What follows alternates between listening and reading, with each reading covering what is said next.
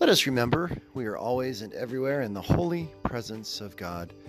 Hello and welcome to the Presence Podcast, episode number 274. This is Rick, and I'm glad you're here with me. Whatever time and place you are, it is evening for me. A little later than I like to record the podcast, it's after 11. So be it for tonight. But I'm glad you're here with me whenever it is for you. And I am here in my favorite place to record this. I call it Shalom Place or Serenity Place, which is my screened in backyard porch. And even though it was cool for a few nights, tonight it is quite warm, almost sultry, if I may say. Which is a reminder that this time of year for us is kind of up and down. You know, it's still possibly warm on October 1st, but it is also the chance that the temperature will get knocked down, which I think it will happen later this week. But for now, it feels really good to be out here, short sleeves, short pants, and just enjoying the evening. Today, although it was a bit of an unusual Monday for me, I did keep my eyes, my ears, and my soul open to experience the presence of God. And as always, I am glad that you are here with me to share it with me. So, today, if you heard the last episode I recorded late this morning, I stayed home from school today because I had a very strange headache that kept me up in the middle of the night and then just really could not get out of bed this morning. And it was a headache and some neck pain and back stiffness, and decided that it was a good idea to go to the chiropractor. Now, my wife has been going to this particular chiropractor for a while, and she really likes the practice. And I met them actually last Friday at our Fourth Friday, which is an event in our town where the streets close and vendors come out and there's bands, and it's just a kind of a block party, so to speak. But the people from my wife's chiropractic practice had a tent set up and they were giving free massages. So, what could I object to to get a few minutes in a chair massage. Little did I know that just a few days later, I would wake up with this terrific, terrific headache, and that they would have the opportunity to fit me in today at a very, very good time for me. So I kind of figured that was probably the right thing to do. And I got to tell you, chiropractic, chiropractic medicine, I think that's probably the better word for it, is really quite remarkable. I know that there are those who are skeptics, and I also know that there are chiropractic chiropractic practitioners who really overstep what they can do. In the middle, though, I think there is really something there. I mean, I think it makes sense that if the back, the spine, the neck are not aligned properly, the rest of the body is going to be out of alignment and that there will be pain because the nerves come off of the spine. All the nerves in the body run through the spine in one way or another. So I really do think it makes sense what chiropractors do. And this particular practice is really quite impressive. And I was very pleased with the healing touch that I experienced today. Now, the good news was by the afternoon, my headache after taking two Advil had gone away, and the muscle stiffness and the pain in my neck and upper back had dissipated. Nevertheless, I knew it was a good idea to go in, and I'm glad I did. Their intake was thorough, talking about the pain, talking about some of my habits. They did a um, X-ray of my back then they put me onto the table to do some muscle stimulation, you know, with the electrodes. That um, feels pretty good, but also a little strange, makes your muscles twitch. And then finally, the um, doctor himself came back and manipulated and adjusted my spine and neck. And it felt good, actually.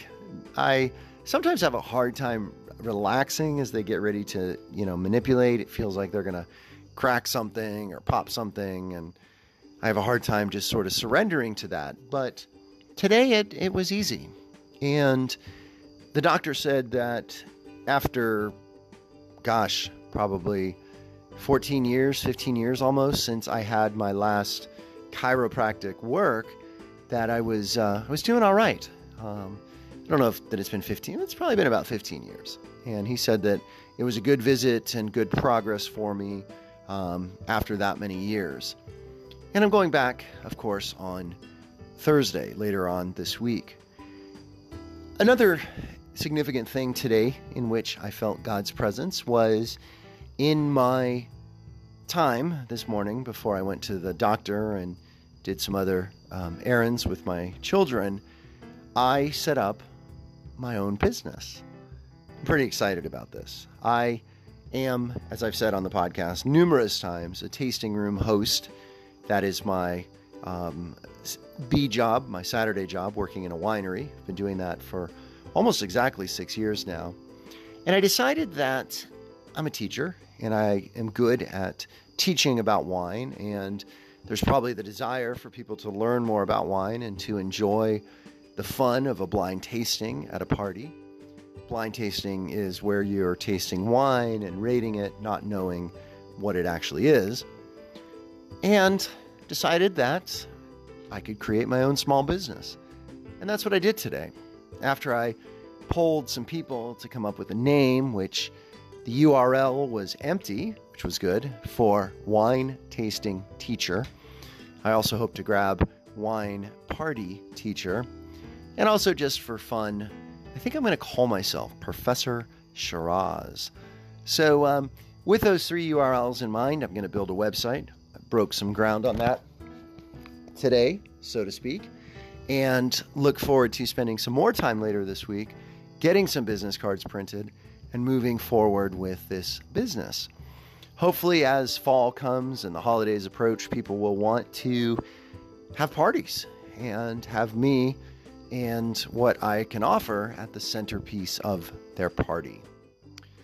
So, God's presence today, well, healing touch. I, I think there's something so remarkable, not just about doctors who prescribe medicines or treatments or therapies, but doctors like chiropractors who are literally hands on, who are skilled enough and intuitive enough to be able to do subtle adjustments and manipulations to muscles and the spine and have results that are instantaneously felt.